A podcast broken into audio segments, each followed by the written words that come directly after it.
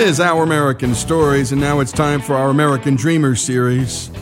And we've done a whole bunch on a whole bunch of types of people, but every once in a while it's about a musician. And by the way, our music hours have included everything from Frank Sinatra to Tom Petty to Kurt Cobain, Miles Davis, John Denver, Gregg Allman, Vladimir Horowitz, John Paul White, Merle Haggard, Chris Stapleton, my favorite Aretha Franklin and Carole King, Chuck Berry, and of course Johnny Cash. And I don't think you'll be able to figure out what our musical preference is by that list because we love it all. And this story, well, Alex Cortez brings us the life story of a number one selling female recording artist and the number one in history with over 200 million record sales worldwide.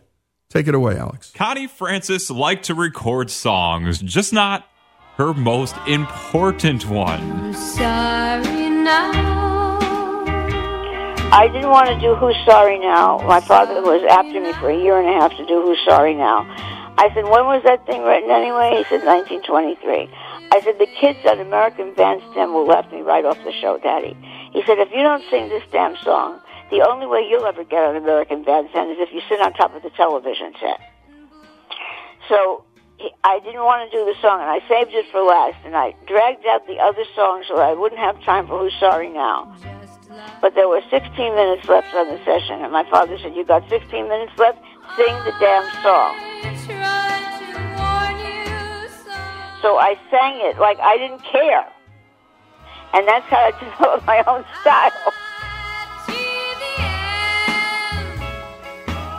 And when she finished recording that song that she didn't like, there were only a few seconds left on the tape. That's how things worked back then. And as the relatively unknown Connie Francis thought would happen, the song also went unnoticed. At first, but on January 1st, 1958, it debuted on Dick Clark's American Bandstand. Miss Connie Francis.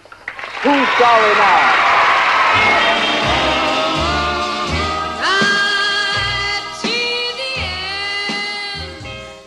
It would sell over 1 million copies, going to number one on the charts in the UK, number four in the US, and for the next four years, she was voted the best female vocalist by American Bandstand viewers. She was only 19 years old, and she was a worldwide star. Not that her parents would treat her that way. I remember after Who's Sorry Now, was a big hit. My mother one night said, take out the garbage. And I said, I, I don't have to take out the garbage anymore. I'm a star now. She said, I'll make you see stars. so I would never get a big hit. She would see me writing in my diary, and she said, you're writing in your diary again? What do you have to write about? You're not that important. She said that to you? Yes. That's a pretty good humbling thing. do you, do you thank her for for uh, doing Yes. that? No. Yes, I do. Her mom wasn't really into her music career, but her dad sure was. Italian home and in that generation, all Italian girls with Italian fathers who were living had to play the accordion. It was like a rite of passage. So my dad had an old broken down concertina that his dad had brought with him from Italy. And every night he would play me songs on the concertina. And he asked me, do you want to take accordion lessons or piano lessons? I was three. So I said accordion like a dope. Who could afford a piano anyway? And so uh, at the age of four, I gave my first concert. And I sang Anchors Aweigh and O Sole Mio. You know, I have a three year old myself, and I just couldn't imagine them starting Yes. to learn the accordion at that age. the accordion was bigger than I was. But it was a great big stage at Olympic Amusement Park in Irvington, New Jersey. And I was four years old, and when I heard the sound of the applause, it was like a magical sound I've never forgotten. And I've been addicted to the roar of the crowd ever since. Can you r- really remember that age? I'm, I'm forgetting what the exact science is, but isn't it something like at age two or three? You know, you don't remember anything before then. Um, so I'm just curious how remember it. I vivid your memories are. It were yesterday. Do you remember being ner- uh, nervous before No, I wasn't nervous at all. I was very eager to get up on that stage. Music was always there in her Italian neighborhood that's called the Italian Down Neck. In Newark, New Jersey. And what was also ever present was food. Well, food was a pagan ritual to Italians. I mean, they would refer to food as beautiful and nice. Look at that nice piece of pork butt. Have sit down, I'll make you a beautiful sandwich. Oh, Hold on. Wait till you taste this cocoa man. It'll melt in your mouth like Holy Communion. Everything was about food. They could be enjoying the most delicious meal, 12 course meal, and they'll talk about something they ate last week or something they're going to eat the next week. And at age 10, she was on a children's show for a whole year. And at this point, she was going by her full legal name, Concetta Franconero. But by age 12, when she appeared on the show Talent Scouts, hosted by a giant, Arthur Godfrey, things would change. He was having a hard time pronouncing Franconero, so he said, "Come over here, little girl." He said, "How do you pronounce your name again?" So I said, "Franconero," as if teaching him a foreign language. And he said, "Wow," he said, "That's a toughie. Why don't we give you a good old, easy to pronounce Irish name? Like, let's see, like what about Francis?" And I said, "Oh, Mr. Godfrey, please, my father will have kittens. Can you please just try to say Connie Franconero tonight, and tomorrow I'll ask him if I can be Connie. What's that name again? Francis." Connie Francis first got signed by MGM Records, and what hooked them was her demo song, Freddie. It was a silly little ditty. It was a squeaky song. Freddie, I know that you've been seeing Daisy. Freddie, like that. You have a standing invitation. Come and MGM's Harry Meyerson liked the song, largely because it was the name of his son, whom he could give it to for his birthday. That is no joke. That's the real story of how Connie Francis first got signed. Then came Who's Sorry Now, and then the scary realization where is my next hit going to come from? Could this all be over soon?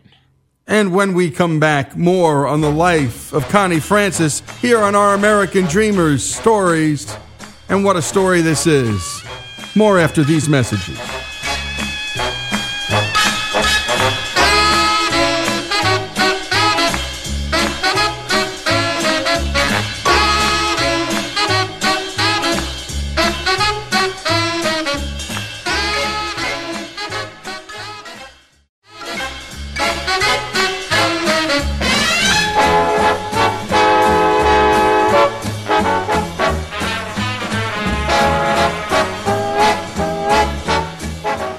Is Our American Stories, and we return to Alex's feature with Connie Francis. And when they left off, she was only 19 years old and had her first monster hit with Who's Sorry Now.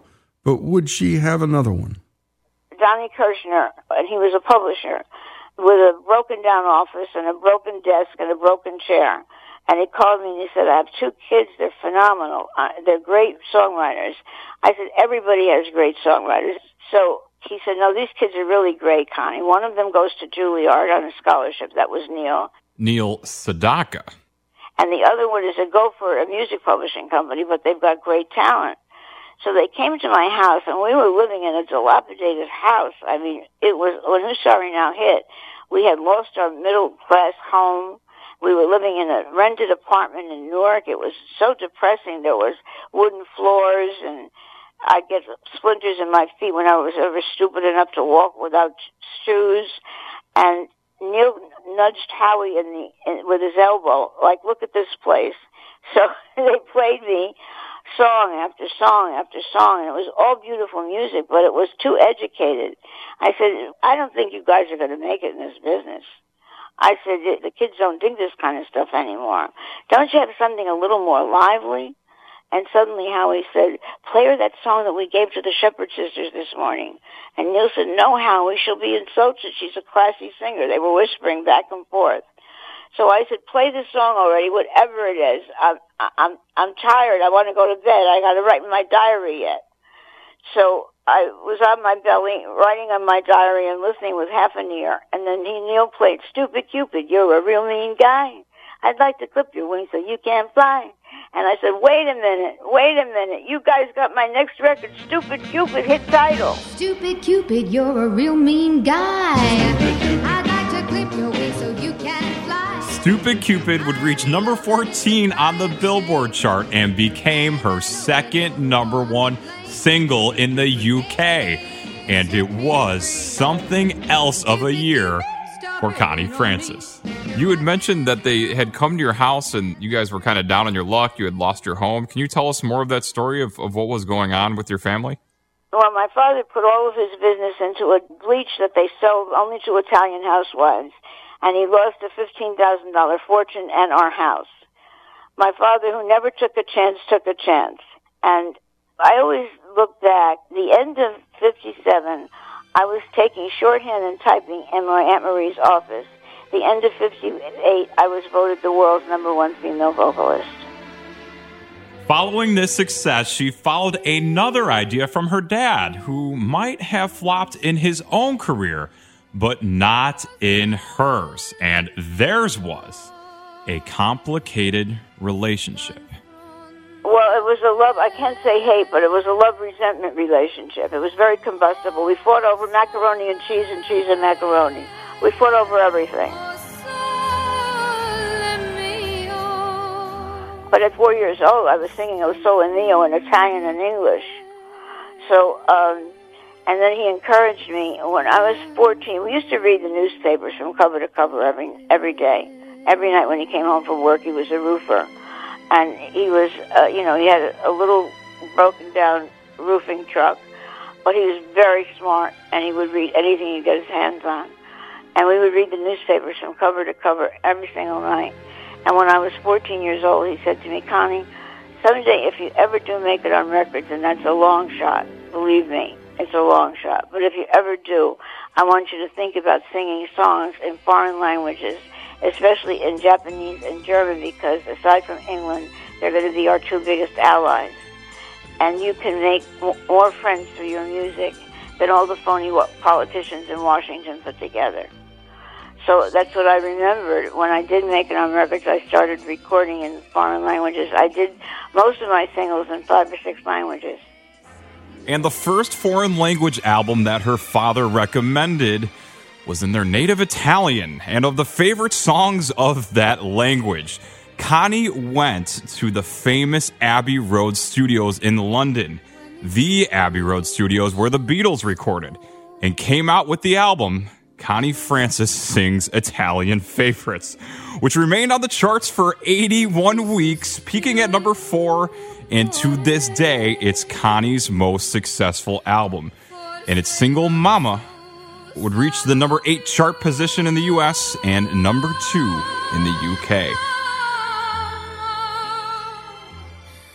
Connie would record seven more of these favorites albums, including in Yiddish, a language that she actually learned as a young kid. Three years old, we moved in with my grandma. We lived there for two years.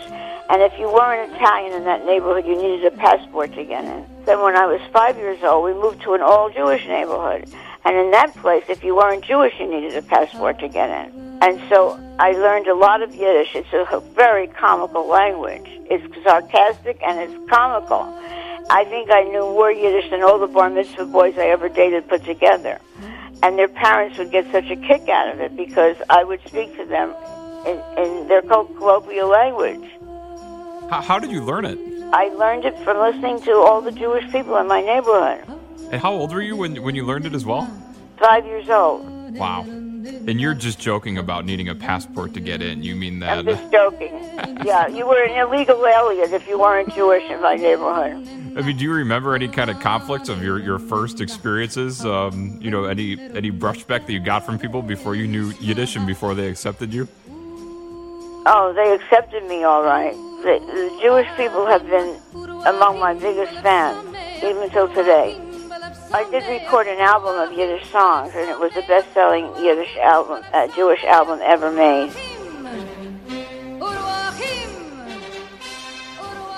And of the languages outside of English, there was a clear favorite of Connie's. Japanese was the easiest language to sing of them all because it has no sound, no sound that isn't within the English language.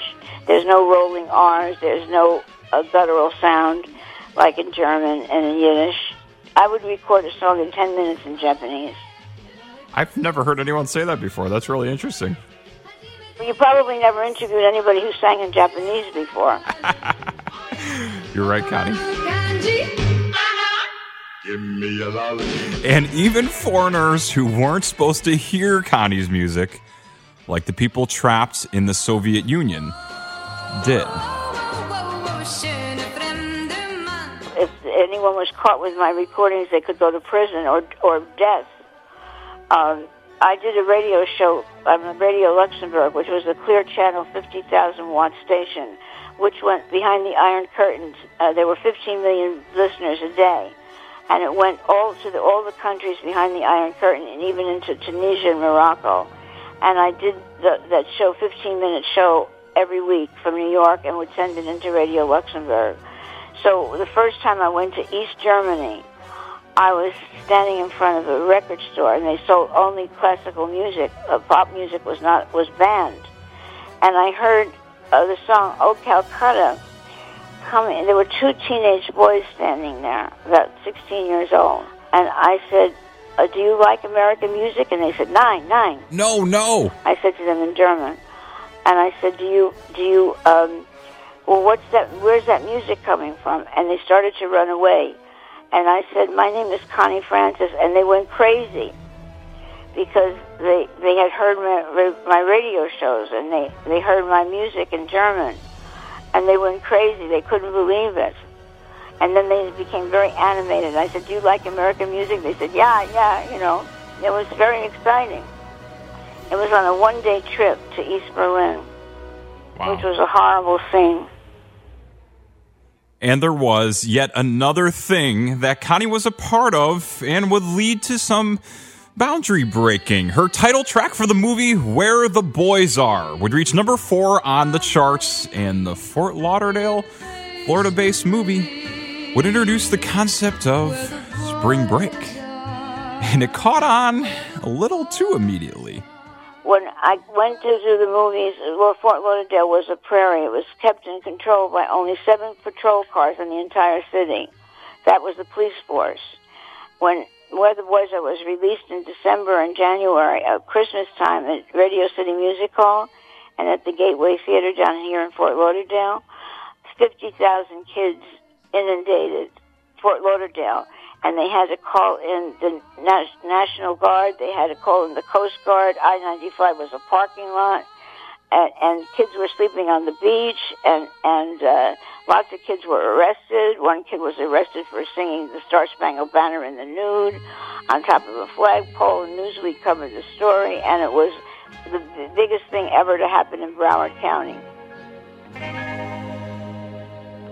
My goodness, what storytelling. And when we come back, more of this amazing life, this remarkable singer, our American Dreamers series, Connie Francis's life, her story, here on our American Stories.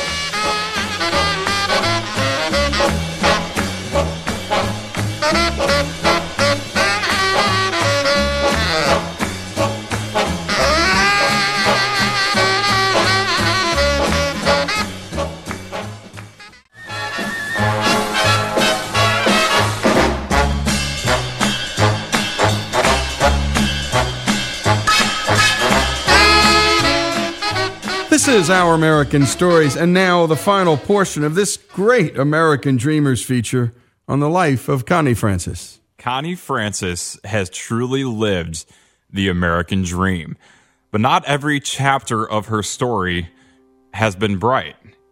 In 1974, while appearing at the Westbury Music Fair in New York, she was raped at a Howard Johnson motel, and she nearly suffocated to death under the weight of a heavy mattress that the culprit had thrown upon her. She sued the motel chain for failing to provide adequate security and reportedly won a $2.5 million judgment. It was one of the largest such judgments in history. and led to improvements in security measures across the hotel industry. Connie would also use this horrific experience and make something positive out of it. But not immediately. It wasn't positive for seven years. I didn't grant an interview, and I and I didn't. Uh, I was a, recluse until my brother was murdered, and then my brother's murder became my resurrection. I, I could no longer wallow in self pity, and all during those seven years, I would receive thousands of letters from rape victims and victims of all violent crime, and I couldn't do anything about it. And I decided that I was going to do something about it. So I wrote the White House, I wrote, wrote the Reagan administration, and I was granted my own commission to fight violent crime. I wrote a Crime Victims Bill of Rights, which was ratified by the International Association of Chiefs of Police, and I still have to get it into the precincts, which I intend to do someday. I had laws changed called the Earnest Resistance Law in New York, where a victim had to show forcible resistance to a rape before she could even prosecute the rapist. I had that law repealed. And I was responsible for a law called Proposition 8 in California, not the one to repeal gay marriage, but Proposition 8, which was the toughest anti-crime bill ever passed in California. And within one year, violent crime was reduced by 12%. What an incredible, strong, focused, and determined woman. Connie mentioned her brother's murder and bringing her back out into the public. What happened? My brother was an assistant district attorney, and when he left that position, he w- was an attorney for the unions, and he cooperated with the government against dental clinics that were being built by the unions, and he cooperated with the government, and they murdered him.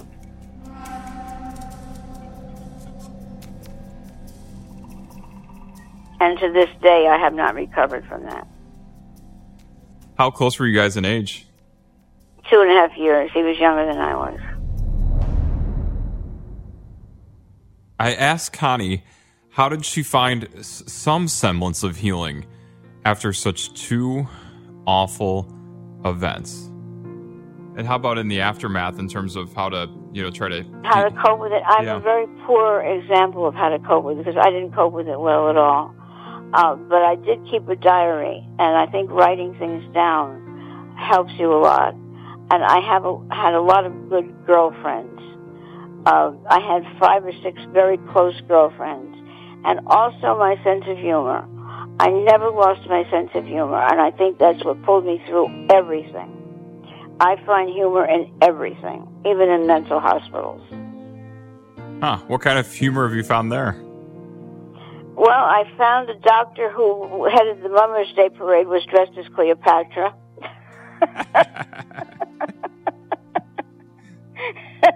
it was one thing. Then they said to me, "We, uh, you have." I said, "Wait a minute." They they wrote down Peggy Smith uh, on my admittance, and I said, "Wait a minute, I'm not Peggy Smith. I'm Connie Francis." And they said, "No, we do that to protect your identity." I said, "I want people to know where I am. I want my name." No, it's a hospital procedure. You have to be Peggy Smith. I said, "Look, I've been in show business all my life, and I'm under the delusion that I'm a star. So if you give me the name Peggy Lee Smith, I'll go along with that." So they said, "Okay." To close, I asked Connie about some of her greatest regrets and fulfillments in her career, including not marrying Bobby Mack the Knife Darin, who started out his career as a songwriter for her. And when Connie's father learned that Darin wanted to elope after one of her shows, he ran Darin out of the building at gunpoint, telling him to never see his daughter again. He would have, my father would have killed us. Well, he would have killed Bobby. And people say throughout the years, why didn't you hook up with Bobby later on after you were both successful? Because I was always afraid of his heart. My father had this pathological hatred for him that lasted until the day he died. Was there anything against him personally that he had? Well, he was male to begin with. So just the fact of another man taking taking his Right. daughter. yeah. So it could have been any male. But especially Bobby. I did resent was my father's control of my life, and I still resent it to this day. And in the dedication to my book, I write, although my father was inarguably the architect of my brilliant career, he was also the source of my greatest personal pain. A career where she also found deep meaning. What, what's Connie? What's been the most fulfilling part of your career for you? I think entertaining the troops in Vietnam. I came back a different person, a much more serious person. And I was appalled at the way our veterans were treated when they came home from that war. Because to me, everyone who was there was a hero. What did you see in Vietnam that surprised you? The, the horrible, the MACV hospitals were, they could perform any uh, kind of surgery, say for neurosurgery. And I would go to those first and speak to the guys. And 18 year old kids, the average age of the Vietnam veteran, crying in the night for their mothers. Um, was that even a controversial decision to go over there? Period. I'm sure some artists were so against the war that they probably wouldn't even go. I was against the war too. I supported Richard Nixon because he told me personally in his apartment that he had planned to end the war. That's the reason I supported him in '68, and I sang the campaign song. I was terribly against the war, but I wasn't against our troops, and I felt that they needed a touch of home, and it was the most gratifying experience of my life. But I went by myself. I didn't go with a troop or anything. Um, you know, like Bob Hope would, they'd stay at the Thailand Hilton and they would fly in and do a show and then fly out. I went to all the boondocks. I wanted to see what the what what was what was what the war was really all about. Connie Francis, a patriot, a child star, a worldwide star, an advocate for victims, an American dreamer.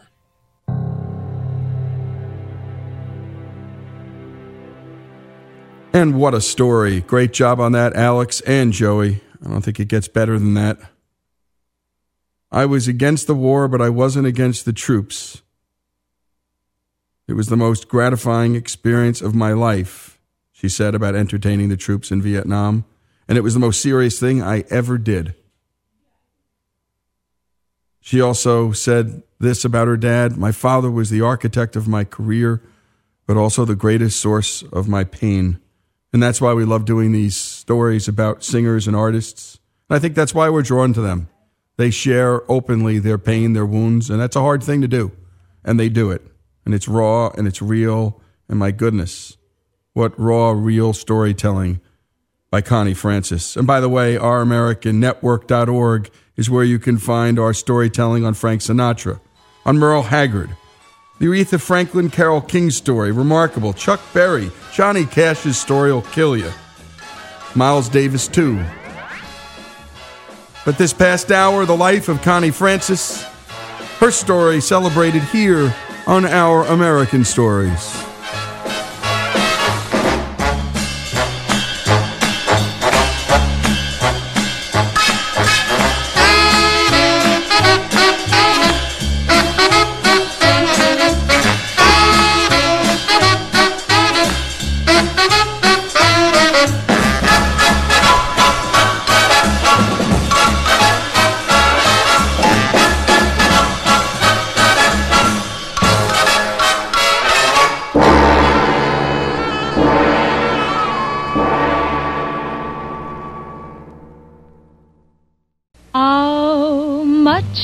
That doggy in the window?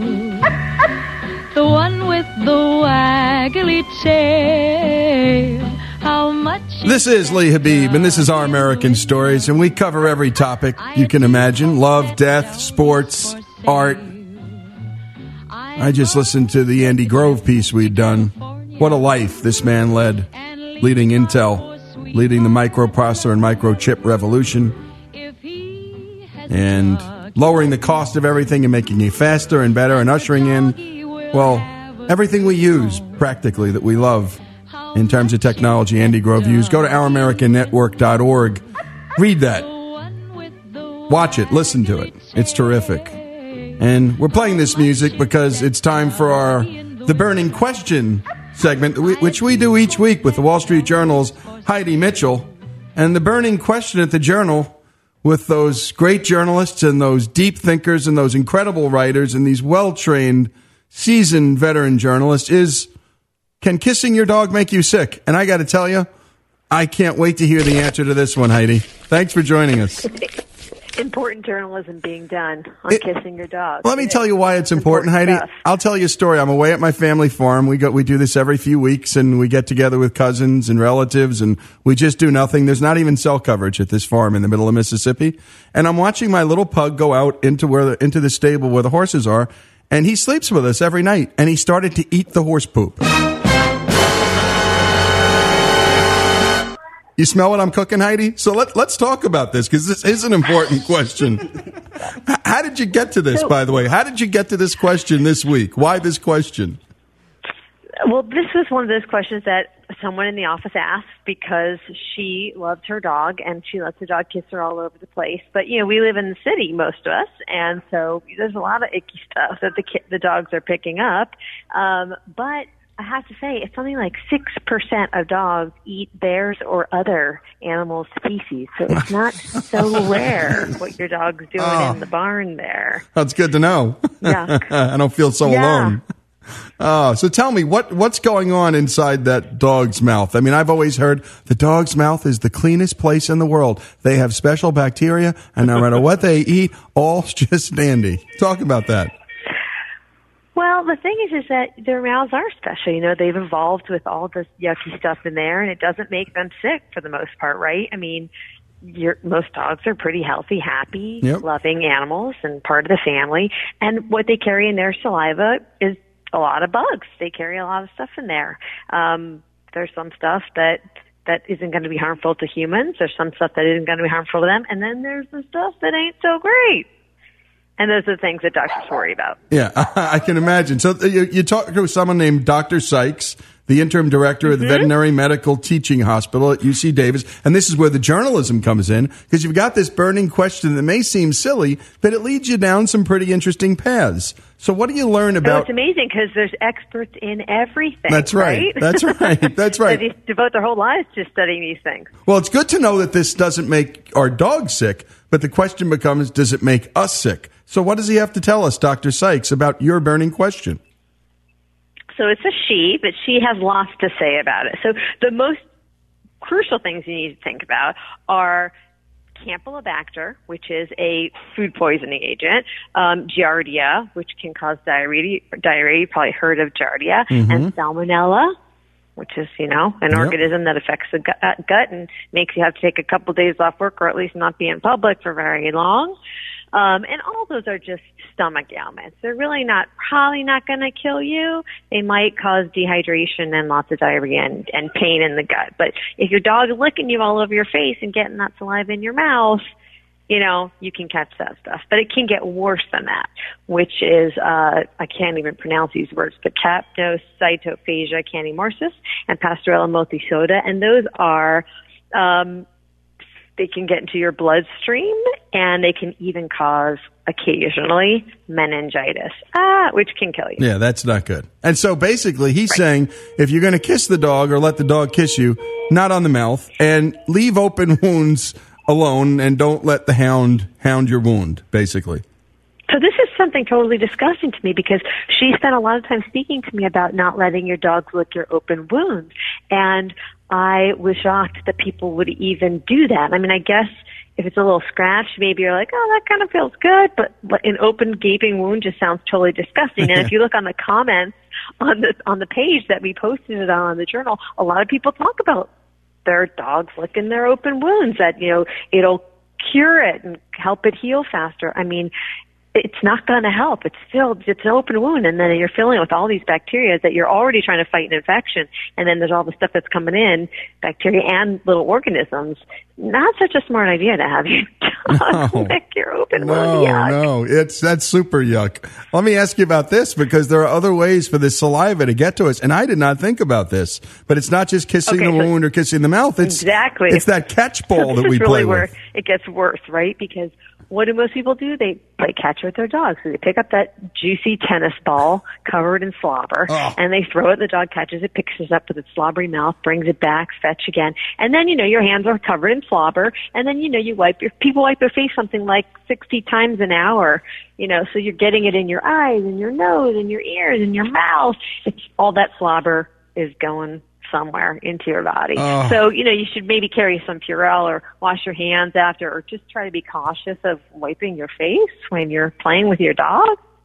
Yep, yep. And, and, you know, one, one thing I wanted to ask you is you write in your piece uh, about, well, getting infected by your canine. I mean, ultimately, this can happen, as you were just describing um, in, in the piece. What do you do if, if you are infected by your canine?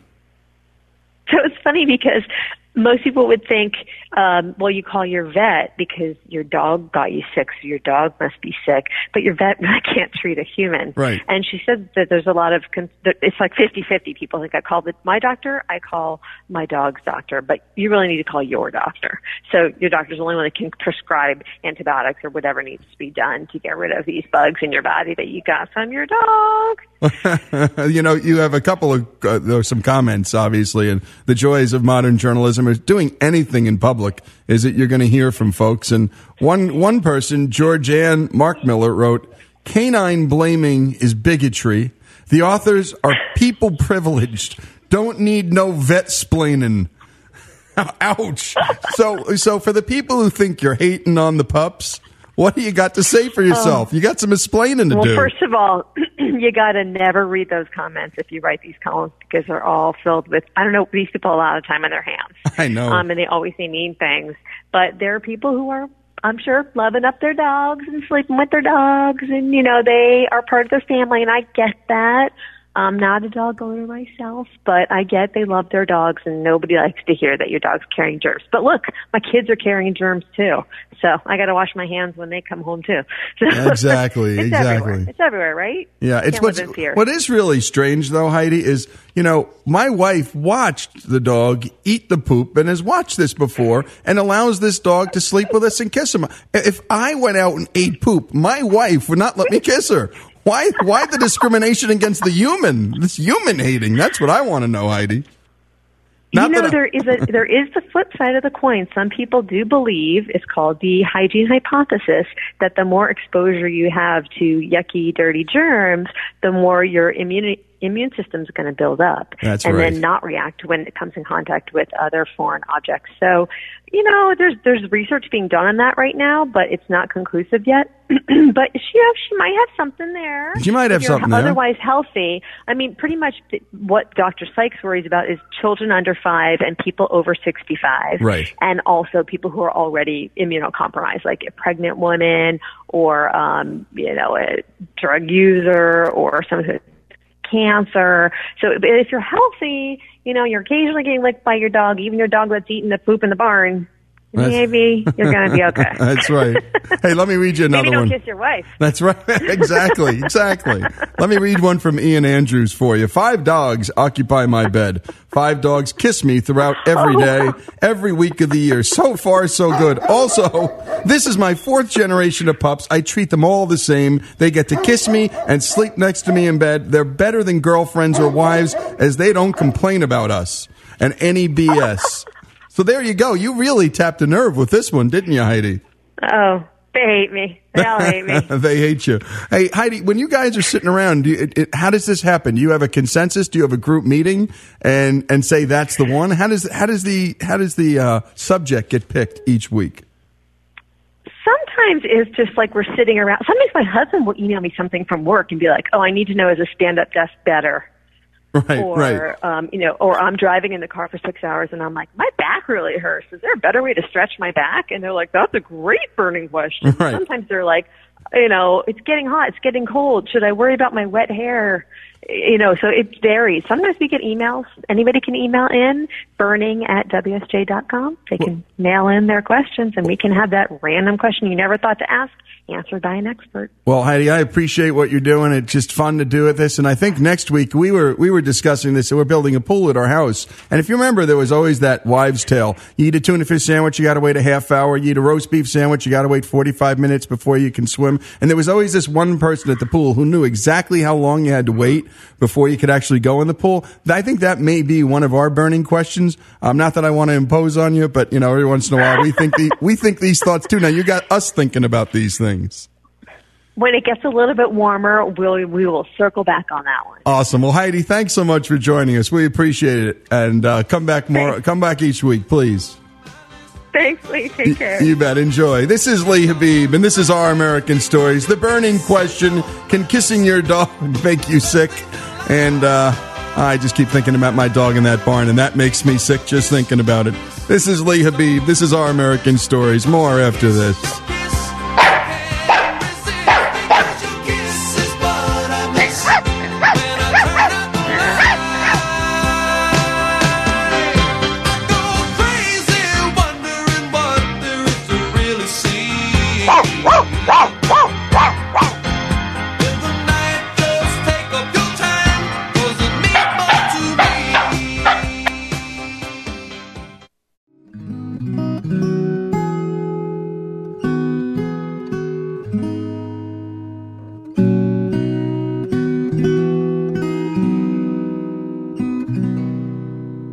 This is Our American Stories. When you hear that music, it's time for our final thought segment. And we do that about people who are about to die, eulogies. Death's a part of life, and sometimes we got to go there. And today we have a contributor reading his article entitled How My Father's Cancer Diagnosis Saved Our Rocky Relationship. And the writing comes from Willie Lynch of Cambridge, Massachusetts, a scientist and a university administrator. He wrote this piece for his wife's best friend that had lost her husband to cancer. As he sat thinking of what his wife's friend was going through, he thought of what his own mother went through when his father died. When he thought of his friend's kids, he remembered what it was like when he lost his dad. He wrote it down and sent it to the Boston Globe, and when they accepted it, he sent the check they gave him to his wife's best friend. When Reader's Digest published it, he sent her that money too. Here is Willie reading the story. Nothing stays the same for long.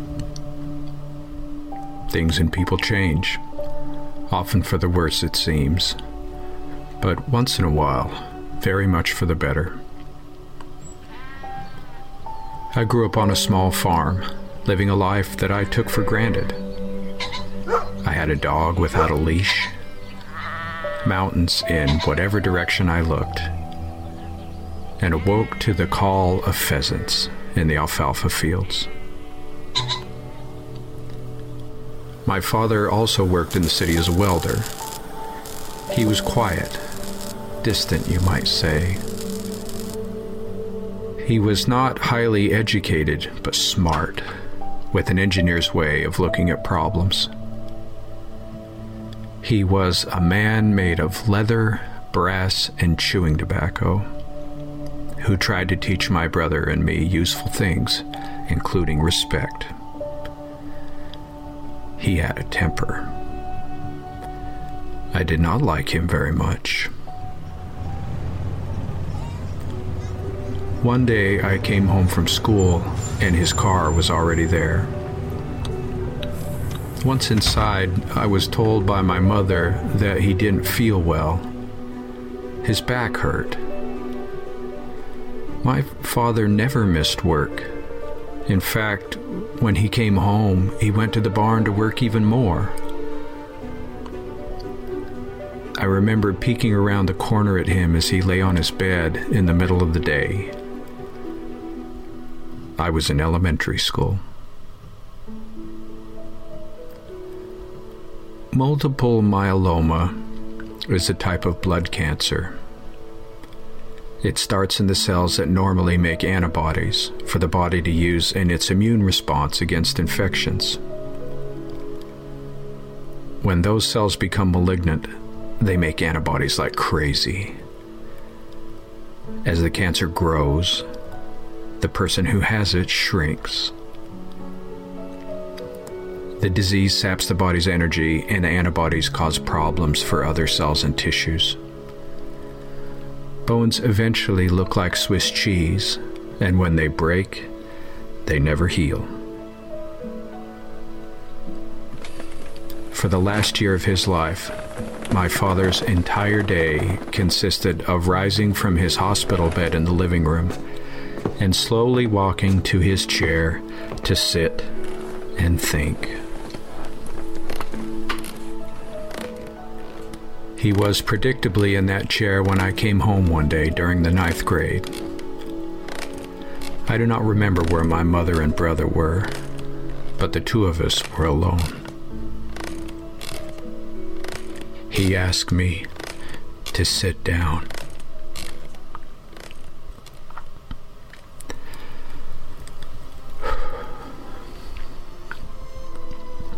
What followed still moves me these decades later. He told me about his life, his family growing up, what it was like in the Pacific during World War II, his loves, his heartbreaks. It was like a pipe had burst, his inner self rushing out to me in a great flood. He had been speaking for maybe an hour or more when I realized that he was doing more than telling. He was asking to be forgiven. All it took was that understanding within me, and I forgave everything immediately. When he died, I didn't return to school for a few days. My biggest dread coming back was gym class. It was poorly supervised, and bullies ran the show. True to form. On my first day, I was standing there in my shorts when an all too familiar voice bellowed, Lynch. It was a guy who had given many of us a few lumps over the years. I turned to face him and said, what do you want? The other boys didn't say a word as they waited for the beatdown. I heard your dad died, he said. Is that true? I quietly replied, Yes. He didn't punch me. He didn't even move. Instead, he said, I'm sorry. I was shocked. I'm sure I cried. Those two words are how I have remembered that kid ever since. What do you do when your enemies reveal that they are also human? I think you either forgive and move forward, or hold on to resentment and live in the past. I'm certainly not glad that my father got sick. But at the same time, I realized that if he hadn't, I might never have come to love him. It's the darndest thing. It is the darndest thing. And thank you, Willie, for those words, for sharing. And this originally appeared in the Boston Globe. This piece made its way to the Reader's Digest, and it's making its way to you. And we'd love to hear your final thoughts about your loved ones. Go to ouramericannetwork.org. Willie Lynch's story, in a way, his dad's story, and that bully's story. Here on Our American Stories.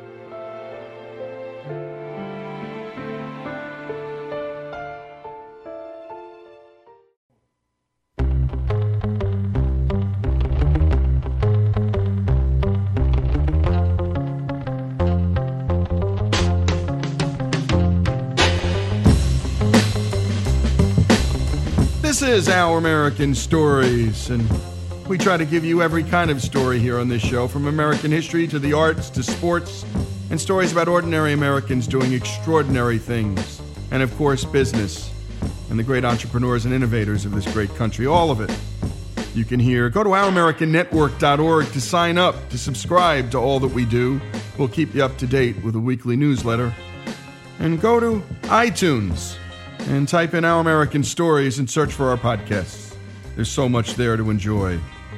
And now it's time for a story that's become legendary over the years. It's about a young criminal mastermind who was running away from the pain he was suffering over his parents' divorce.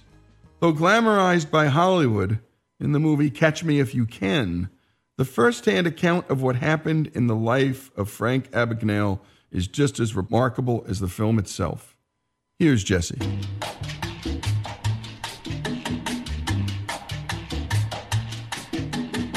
Frank Abagnale is one of the best known con men in American and perhaps world history. If you've seen Steven Spielberg's Catch Me If You Can, you know what kind of criminal we're talking about. From 1964 to 1967, I successfully impersonated an airline pilot for Pan Am Airways, and I flew over 2 million miles for free. During that time, I was also the chief resident pediatrician at a Georgia hospital and an assistant attorney general for the state of Louisiana. By the time I was caught, I was considered the youngest and most daring con man in U.S. history. I had cashed almost $4 million in fraudulent checks in 26 foreign countries and all 50 states. And I did it all before my 19th birthday. My name is Frank William Abagnale. While the film was highly entertaining, sometimes it's best just to get the story straight from the source especially when it's a story as convoluted as the one you're about to hear. Frank Abagnale spoke to Google what really happened in his transformation from one of the world's most notorious con men to an international cybersecurity superstar in film and print. The takeaways that he shares are the real deal. I was raised just north of New York City in Westchester County, New York. I was actually one of four children in the family, the so called middle child of the four. I was educated there by the Christian Brothers of Ireland in a private Catholic school called Iona, where I went to school from kindergarten to high school. Something happened in young Frank's life that would shake him to the core. His parents were getting a divorce. I remember being in the 10th grade when the father walked in the classroom one afternoon and asked the brother to excuse me from class. When I came out in the hallway, the father handed me my books and told me that one of the brothers would drive me to the county seat in White Plains, New York, where I would meet my parents and they would explain what was going on. I remember the brother dropped me at the steps of a big stone building and told me to go on up the steps and my parents would be waiting for me in the lobby. I remember climbing the steps, seeing a sign on the building that said family court, but I really didn't understand what that meant. When I arrived in the lobby, my parents were not there, but I was ushered into the back of an immense courtroom where my parents were standing before a judge. I couldn't hear what the judge was saying, nor my parents' response. But eventually, the judge saw me at the back of the room and motioned me to approach the bench, so I walked up to stand in between my parents. I remember distinctly that the judge never looked at me. He never acknowledged I was standing there. He simply read from his papers and said that my parents were getting a divorce. And because I was 16 years of age, I would need to tell the court which parent I chose to live with. I started to cry, so I turned and ran out of the courtroom. Judge called for a 10 minute recess, but by the time my parents got outside, I was gone. My mother never saw me again for about seven years until I was a young adult. Contrary to the movie, my father never saw me or ever spoke to me again. So Frank did what many young men would do faced with such a situation he ran. In the mid 1960s, running away was a very popular thing for young people. A lot of them got caught up in Haight Ashbury, the hippie scene, the drug scene. Instead, I took a few belongings from my home, packed them in a bag, boarded what was then the New Haven and Hartford Railroad for the short train ride down to Grand Central Terminal in New York. My father did own a stationery store in Manhattan. It was located on the corner of 40th and Madison. Like all of us, we had to work in that store, so from the time I was about 13, I made deliveries for my dad in the summer on a bike. I knew the city very well, so naturally, I started looking for the same type of work. There were a lot of signs on the windows stock boy, delivery boy, part time. I'd walk in and apply. So tell me, young man, how old are you? At 16. How far did you go in high school? Uh, At 10th grade. I'll hire you. And I went to work for a small amount of money, a few hours a day, but I soon realized I couldn't support myself on that amount of money. I also realized as long as people believed I was 16 years old, they weren't going to pay me any more money. At 16, I was six foot tall. I've always had a little gray hair. My friends in school used to say that once a week when we dressed in a suit for Mass, I looked more like a teacher. So I decided to lie about my age. In New York, we had a driver's license at 16, Back then, it didn't have a photo on it, just an IBM card. So I altered one digit of my date of birth. I was actually born in April of 1948, but I dropped the four, converted it to a three, and that made me 26 years old. I walked around applying for the same type of work. People gave me a little more money, a few more hours, but even then it was very difficult to make ends meet. By now, you've probably noticed that Frank is an excellent storyteller, as you might expect a great con man to be. One of the few things I had taken when I left home was a checkbook. I had money from work on the summers, I had some money in that checking account. So every so often I would write a check to supplement my income $20, $25. The funds were there, the checks were good. But it was my friends, my peers, who would constantly say to me, You know, you're the only guy who walks into a bank in the middle of Manhattan. You have no account there. You don't know a soul. You talk to somebody behind a desk and they okay your check. Oh, well, my checks are good. Yeah, but if I walked in there, they wouldn't touch my check. You walk in there, they don't bat an eye. Years later, reporters would write and speculate and say that that was my upbringing, mannerisms, dress, appearance, speech, whatever it was, it was very easy to do. So, consequently, when the money ran out, I kept writing those checks. Of course, the checks started to bounce. Police started looking for me as a runaway, so I thought maybe it was a good time to start thinking about leaving New York City. But I was quite apprehensive about going to Chicago or Miami, wondered if they'd cash a New York check on a New York driver's license in Miami as quickly as they did in Manhattan. As the young con artist was just beginning to play with the world as he saw fit, Frank Abagnale would soon assume his role as the airline pilot. I was walking up 42nd Street one afternoon, about 5 o'clock in the evening, 16 years old, pondering all of these things when I started to approach the front door of an old hotel that used to be there called the Commodore Hotel, now the Grand Hyatt. Just as I was about to get to the front door of the hotel, out stepped an Eastern Airline flight crew onto the sidewalk. I couldn't help but notice the captain, the co pilot, the flight engineer, about three or four flight attendants dragging their bags to the curb to load them in the van to take them to the airport. As they loaded the van, I thought to myself, that's it. I could pose as a pilot. I could travel all over the world for free. I probably could get just about anybody, anywhere to cash a check for me. So I walked up the street a little further to 42nd and Park. I went to cross over. I heard a huge helicopter. So I looked up and there was New York Airways landing on the roof of the Pan Am building. Pan Am, the nation's flag carrier, the airline that flew around the world. I thought, what a perfect airline to use. So the next day, I placed a phone call to the executive corporate offices of Pan Am. I remember distinctly when the phone was ringing, I had absolutely no idea what I was going to say. When they answered, Pan American Airlines, good morning, can I help you? Uh, yes, ma'am. I'd like to, um, I'd like to speak to somebody in the uh, purchasing department. Purchasing? One moment. And the clerk came on and said, yes, sir, maybe you can help me. My name is uh, John Black. I'm a co pilot with the company based out of San Francisco. Been with the company about seven years, but never had anything like this come up before. Oh, what's the problem? Well, we flew a trip in here yesterday. We're going out later today. Uh, yesterday, I sent my uniform out through the hotel to have it dry cleaned. Now the hotel and the cleaners say they can't find it. Yeah, I'm with the flight in about four hours. New uniform. Don't you have a spare uniform? Certainly. Back home in San Francisco, but I'd never get it here in time for my flight. Uh, do you understand this will cost you the price of uniform, not the company? Well, I understand. Hold on, I'll be right back. He came back and said, My supervisor says you need to go down to the well built uniform company on Fifth Avenue. They're our supplier. I'll call them and let them know you're on the way. Well, that's exactly what I wanted to know. So I went down to the well built uniform company. Little fellow, Mr. Rosen, fitted me out in the uniform, the black gabardine, with three gold stripes on the arm. I certainly looked old enough to be the pilot. When he was all done, I said, How much do I owe you? Well, the uniform's $286. I said, No problem, I'll write you a check.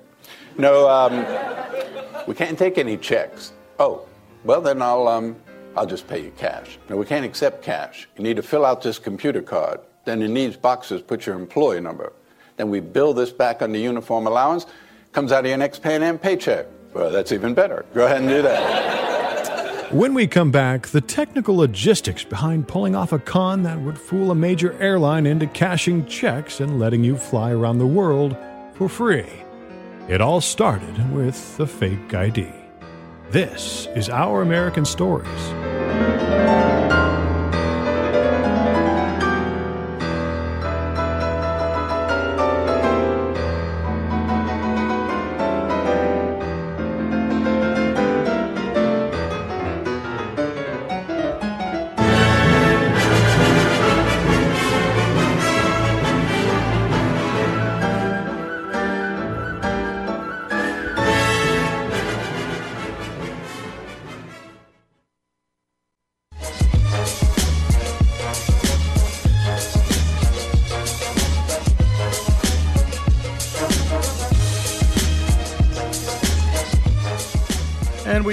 To the story of the real life Frank Abagnale. As told by Frank himself, he successfully performed cons worth millions of dollars by posing as a Pan Am World Airways pilot, a Georgia doctor, a Louisiana parish prosecutor, and now we return to his story. Here's Jesse.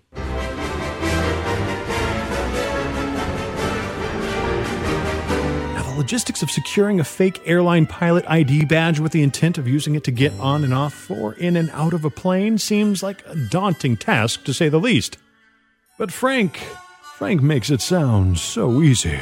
I was sitting in the hotel room. I noticed a big, thick Manhattan Yellow Pages, so I pulled them down on the bed, flipped them open, and looked under the word identification.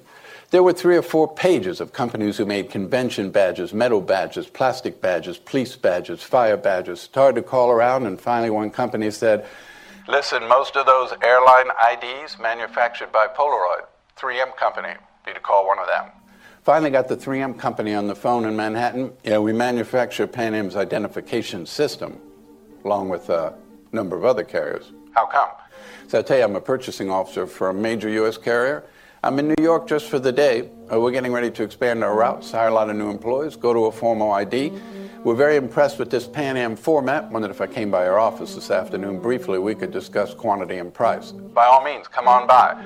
So I went by dressed in a suit and the sales rep opened the book. Yeah, we do United, Braniff, National, Pan Am, Pan Am.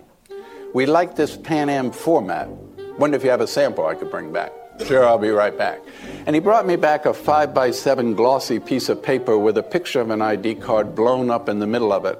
Someone else's picture in the picture, John Doe for a name, and in bold red ink across the front, this is a sample only. I said, No, I'm afraid this won't do. You I need to bring back an actual physical card. And by the way, what is all this equipment on the floor? Oh, now, we don't just sell these cards, we sell the system, camera, laminator. Oh, we have to buy all this? Absolutely. But tell you what, since we have to buy it all, why don't we just demonstrate how it works and use me? Fine, have a seat right here. Took my picture and there's the car.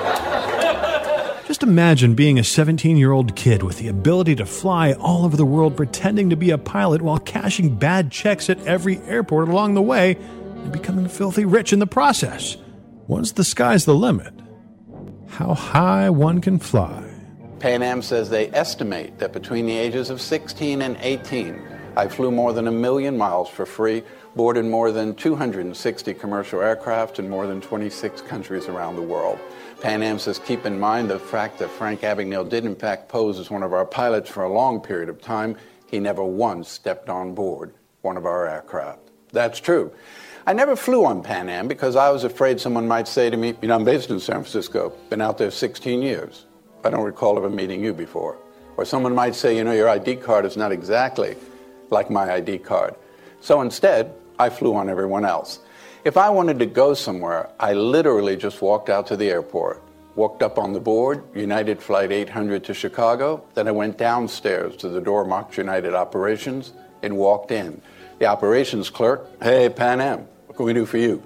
So one of the jump seats open on 800 needed it at Chicago. It's open this evening. I'd like to get a pink slip pass. I'd give him my ID, write me out a pass. I'd walk out, hand it to the flight attendant. She'd open the door to the cockpit, and I'd step in. They had a captain, a co-pilot, a flight engineer in a seat behind the captain called the jump seat, where pilots deadhead on company time.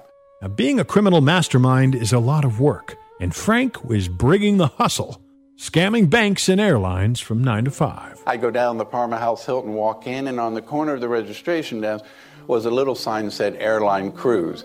That was a three ring binder. You signed in, referenced your flight number, showed your ID. They'd give me a key. I'd stay two or three days, and Pan Am would be direct billed for my room and my meals.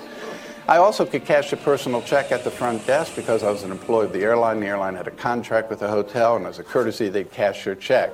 But then I found out that every airline honors every other airline employee's personal check. Actually, a reciprocal agreement still practiced today in 2017.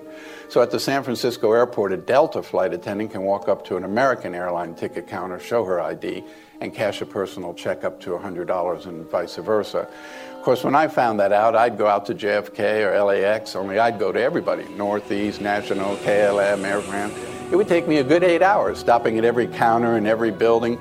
By the time I got all the way around the other end of the airport, at least eight hours had gone by. And what did you have in eight hours? Shift change, new people. So I'd go all the way back around the other way again. Impersonating pilots, doctors, lawyers, flying all over the world with millions of dollars he'd bilked out of every bank that would cash his check. He was inevitably caught. Of course, like any criminal, sooner or later you get caught, and I was no exception to that rule. I was actually arrested just once in my life when I was 21 years old by the French police in a small town in southern France called Montpellier. The French police were actually arresting me on an Interpol warrant issued by the Swedish police, who were looking for me for forgery in Sweden but believed that I was living in France. When the French authorities took me into custody on that warrant, they realized I'd forged checks all over France, so they refused to honor the warrant and Sweden's request for my extradition. They later convicted me of forgery and sent me to French prison. I served my time in a place called the Maison d'Arrêt, the house of arrest in a small town in southern France called Perpignan. Steven Spielberg told Barbara Walters it was extremely important to me to go back to that cell, to the exact cell he was in, and reconstruct it according to the logbooks during his stay there. He said, to my amazement, that was a blanket on the floor, no mattress, a hole in the floor to go to the bathroom, no plumbing, no electricity. He said, according to the logbooks, I entered the prison at 198 pounds, left the prison at 109 pounds. When my sentence was over in France, I was extradited to Sweden, where I was later convicted of forgery in a Swedish court of law, and sent to a Swedish penitentiary in Malmo, Sweden. When my prison term was up in Sweden, U.S. federal authorities took custody of me and returned me to the United States. Eventually, a United States federal judge in Atlanta, Georgia, would sentence me to 12 years in federal prison. I served four of the 12 years at a federal prison in Petersburg, Virginia. When I was 26 years old, the government offered to take me out of prison on the condition I go to work with an agency of the federal government for the remainder of my sentence or until my parole had been satisfactorily completed. I agreed and was released. That agency is the FBI, where Frank continues to work to this day. This year I'm celebrating 41 years at the FBI. I've been at the Bureau for more than four decades. I work out of Washington, D.C. I actually make my home in Charleston, South Carolina, so every Monday I fly up to Washington, about an hour flight, and I go home on Thursday evenings. I live in Charleston with my one and only wife of 40 plus years and my three sons. And when we come back, Frank Abagnale shares his thoughts of regret and remorse over his criminal life as a young man. Find out what really happened right here on Our American Stories. Come fly with me, let's fly, let's fly away. If you can use some exotic booze, there's a bar in far Bombay. Come fly with me, let's fly, let's fly away. And what a story. And that's what we do here on Our American Stories. You hear from the people themselves as often as possible about their own stories, your stories too. And you can go to ouramericannetwork.org to hear all that we do. Sign up there, register with us, give us some details, and we'll be able to get back in touch with you about all that we do each week. And again, go to iTunes and search for Our American Stories. And when we come back, more from Frank Abagnale. What a story, folks. Just a little bit different than the movie. More after these messages. Once I get you up there, I'll be holding you so near. You may hear angels cheer, cause we're together. Weatherwise, it's such a lovely day. Just say the words and we'll beat the birds down to Acapulco Bay. It's perfect for a flying honeymoon, they say. Come fly with me, let's fly, let's fly away.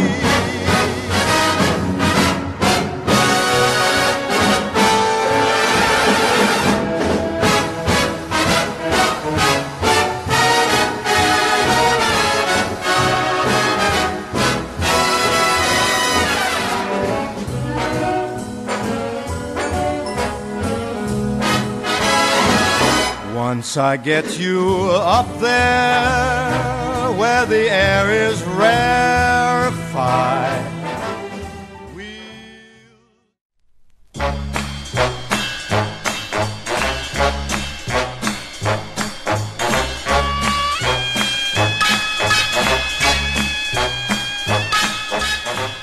This is Our American Stories, and we return to the story of Frank Abagnale, who was played beautifully by Leonardo DiCaprio in Steven Spielberg's highly entertaining 2002 film Catch Me If You Can. By the way, it did worldwide ticket sales of over 350 million, or six times more than the 52 million the movie cost to make. The film was shot in more than 140 locations in just 52 days. That's an average of almost three locations a day, many of them in and around LA, but quite a few in New York, Montreal. And as anyone who's worked on a film set can tell you, even a move of a few blocks is a pretty big undertaking. Spielberg and his crew worked fast. And now back to the real story of Frank Abagnale and Catch Me If You Can. Here's Jesse.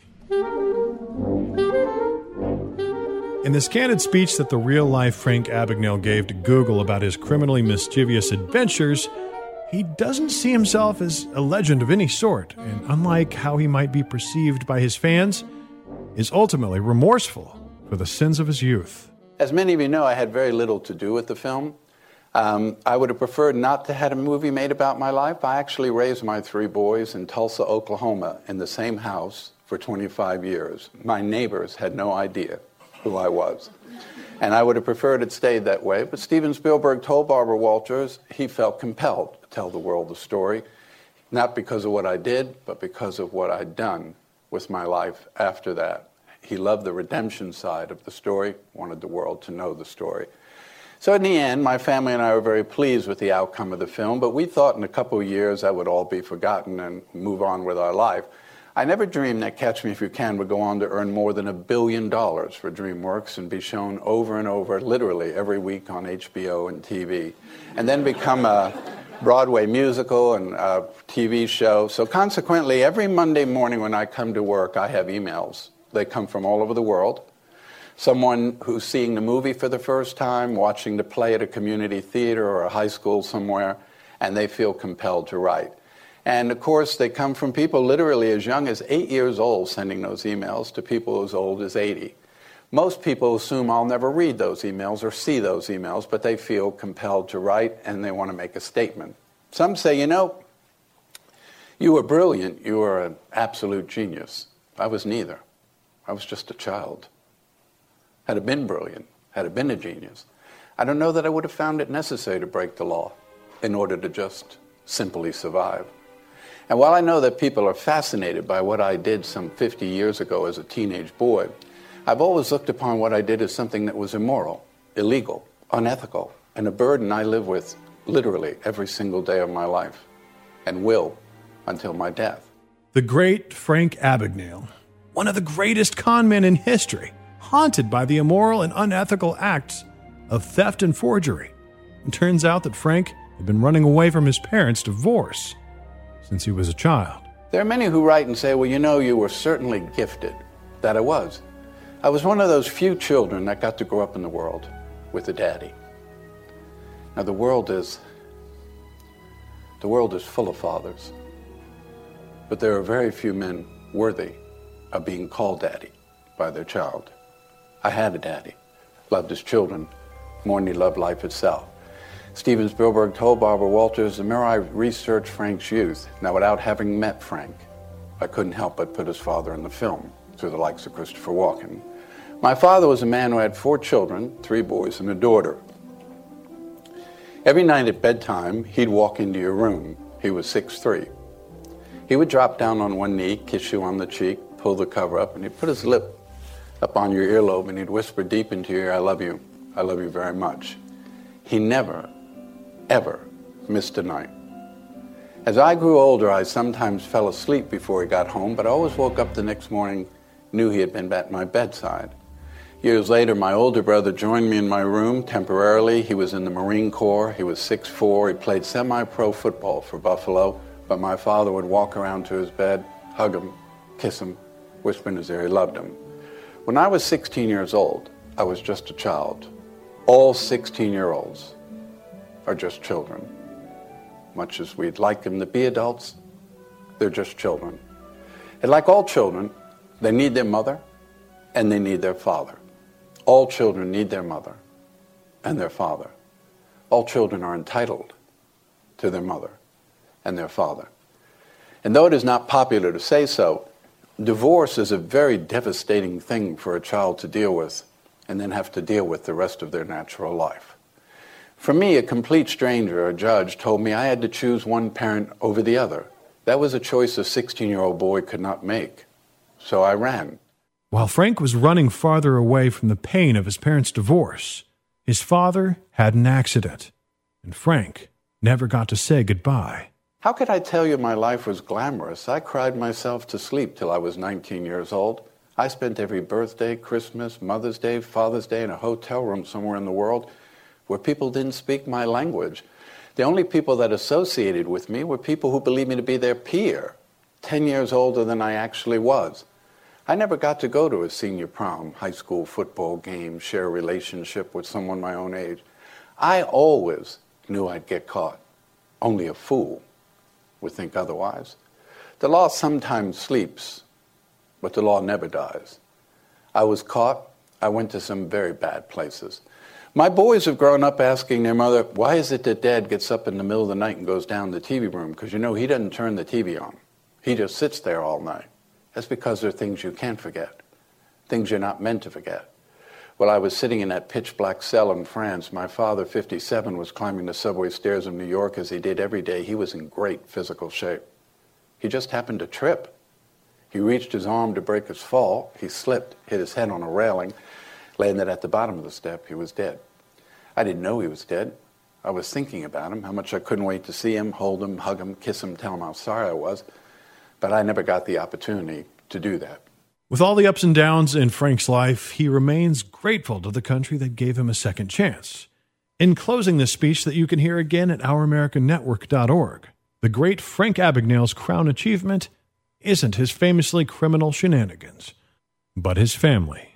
This is Our American Stories. I was very fortunate because I was raised in a great country where everyone gets a second chance. I owe my country 800 times more than I can ever repay it over these past four decades. That is why I'm at the FBI today, 32 years after the federal court order expired requiring me to do so.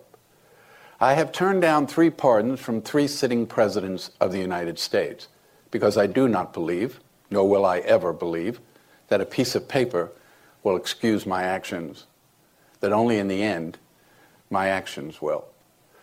40 plus years ago, on an undercover assignment in Houston, Texas, I met my wife.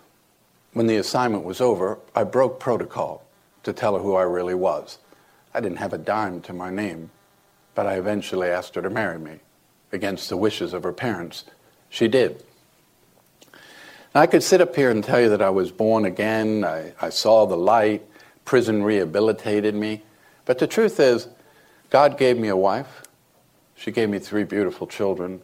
She gave me a family, and she changed my life. She and she alone. Everything I have, everything I've achieved, who I am today, is because of the love of a woman and the respect three boys have for their father, something I would never, ever jeopardize. There comes a time in all of our lifetime we grow older, and eventually, if we're fortunate enough, we have children. And as every parent knows, whether your child's three months old or 38 years old, when you lay your head on a pillow at night, you're just about to close your eyes. The last thing you think about, last thing you worry about are your children. So if you still have your mother, you still have your father, you give them a hug, you give them a kiss, you tell them you love them while you can. And to those men in the audience, both young and old, I would remind you what it truly is to actually be a man. It has absolutely nothing to do with money achievements, skills, accomplishments, degrees, professions, positions. A real man loves his wife. A real man is faithful to his wife. And a real man, next to God and his country, put his wife and his children as the most important thing in his life. Steven Spielberg made a wonderful film, but I've done nothing greater, nothing more rewarding, nothing more worthwhile, nothing that's actually brought me more peace, more joy, more happiness, more content in my life than simply being a good husband, a good father, and what I strive to be every day of my life, a great daddy. God bless you, and thanks for coming this morning. Thank you. And that's a heck of a story. That dad who whispered, I love you in his ear every night, never missed a night. Frank remembers. I cried myself to sleep until I was 19 years old. And he never wanted that pardon. Didn't want it. Wanted to remember what he did. And of course, talking about family, which we do so much of here on this show. He thanks God first, he thanks his wife second, and the family, and that's what it's all about. And for any of you contemplating divorce, you're hearing or thinking about this story, as you contemplate that divorce, think about it. Think about your kids. Think about reconciling. Think about forgiving. Think about keeping it together. Because listen to young Frank. You can still hear that young voice, that pain of that divorce. And it is devastating. You heard it from Frank Abagnale himself. This is Our American Stories. Frank Abagnale's story, in a way, his entire family's story. And go to OurAmericanNetwork.org again to hear that story and all that we do.